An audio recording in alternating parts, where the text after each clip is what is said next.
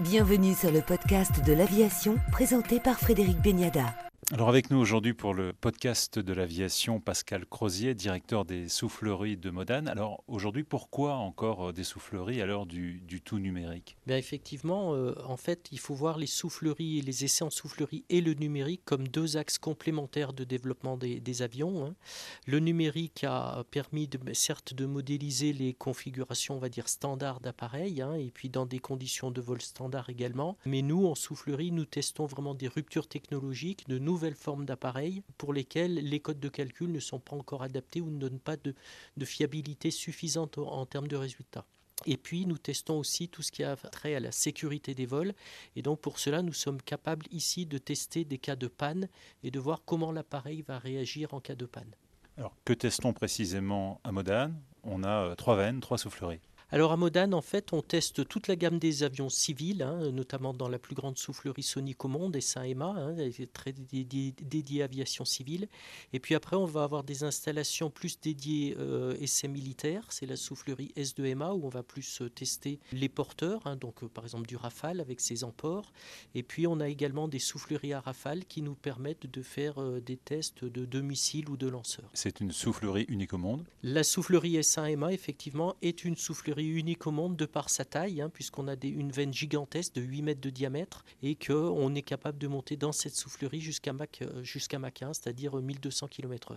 Comment se répartit l'activité entre le civil et le militaire bah, Historiquement, en fait, ce qui se passe dans, notre métier, c'est qu'on on fonctionne selon des cycles. Il y a des cycles où l'aviation civile est en fort développement, le militaire un peu plus en retrait, et, inversement. Actuellement, en fait, du fait des essais de décarbonation liés à la décarbonation, je dirais que sur S1, on a une, activité qui est très très majoritairement dédiée aux civils, alors que sur nos installations comme S2 et les installations à Rafale, elles sont majoritairement accaparé par le militaire. Donc euh, c'est difficile de dire un pourcentage. Je dirais que S1 vraiment est vraiment impliqué sur le civil à 100% et les autres à 80% sur du militaire. Vous testez aussi les tirs de missiles, les largages missiles depuis les avions?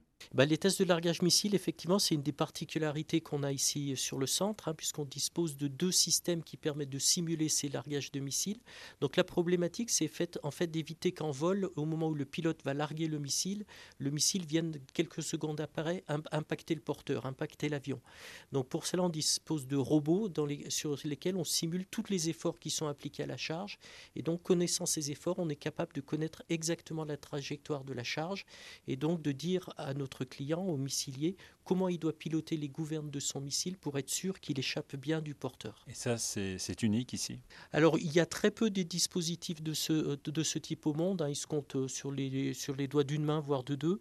Euh, ce, qui est, ce qui est très important ici, ce qui est unique en tous les cas, c'est notre capacité à disposer de deux systèmes. En fait, on dispose d'un système qui permet de faire euh, une grande partie des essais AS2 à échelle réduite, mais on avait aussi investi il y a déjà plusieurs dizaines d'années dans un système à, échelle beaucoup plus grande sur S1 où là maintenant on peut tester donc des missiles qui ont des formes de plus en plus complexes et donc l'intérêt d'avoir cette grande échelle c'est de pouvoir beaucoup mieux représenter les, les, détails aérodynamiques des charges qui deviennent de plus en plus complexes et ça on a besoin de celui de S1. Progressivement, de nombreuses nations ont abandonné les souffleries. Du coup, les, carnets de commandes ici sont, pleins que représente le marché européen et le marché mondial? Alors nous ici, effectivement, hein, nous avons déjà notre avantage, c'est que sur ce centre, nous regroupons 40% des moyens d'essai à l'échelle européenne.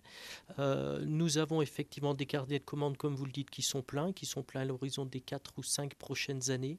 Et nous travaillons euh, à la fois sur la décarbonation, ce qui va amener beaucoup d'activités dans la soufflerie S1MA, et puis sur des projets plus militaires, des projets militaires dans les souffleries à rafale et sur euh, la soufflerie S2 où on se projette maintenant dans les développements du SCAF. Vous revendiquez la soufflerie la plus verte au monde?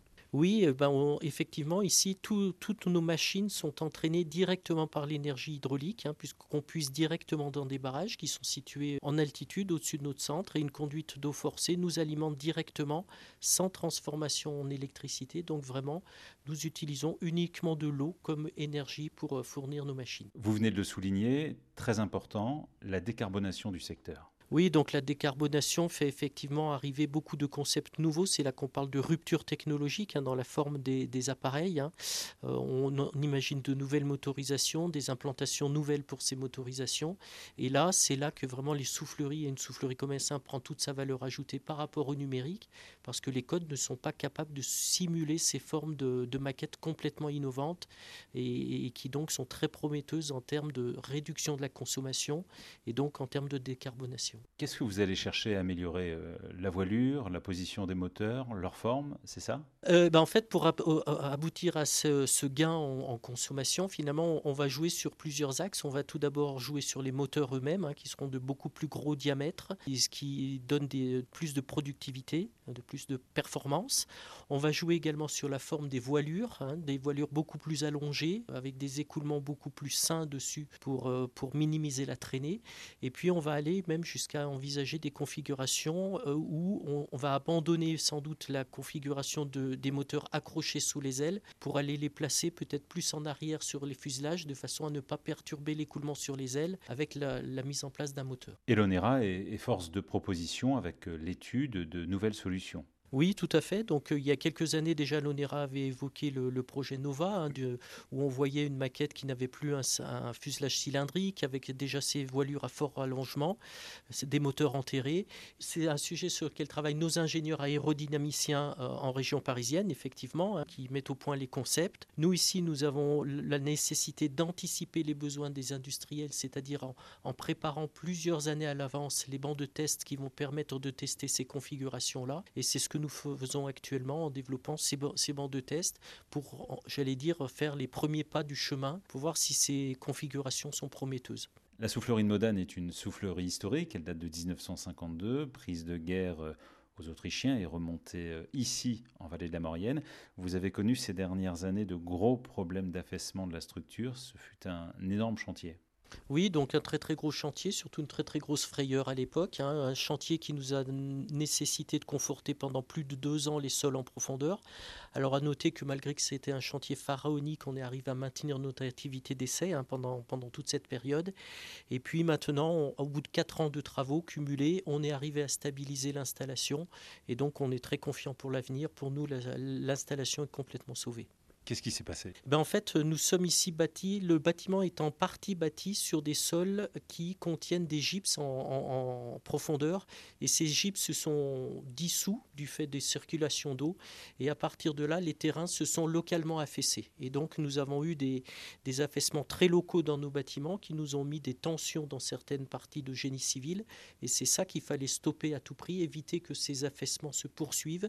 Et donc, pour ça, nous avons injecté du mortier, nous avons conçu des pieux de très haute taille, hein, puisqu'ils font 28 mètres de haut, 1 mètre 20 de diamètre, qui sont venus reprendre les charges de notre bâtiment pour que celui-ci cesse de s'affaisser. Vous avez coulé des tonnes de béton oui, on a injecté plus de 4000 mètres cubes de mortier dans le sol, hein, c'est l'équivalent de 650 euh, camions, euh, camions toupies, et on a injecté 6000 tonnes de ciment pour renforcer ce bâtiment. Merci Pascal Crozier, directeur des souffleries de l'Onera à Modane, pour le podcast de l'aviation. Merci.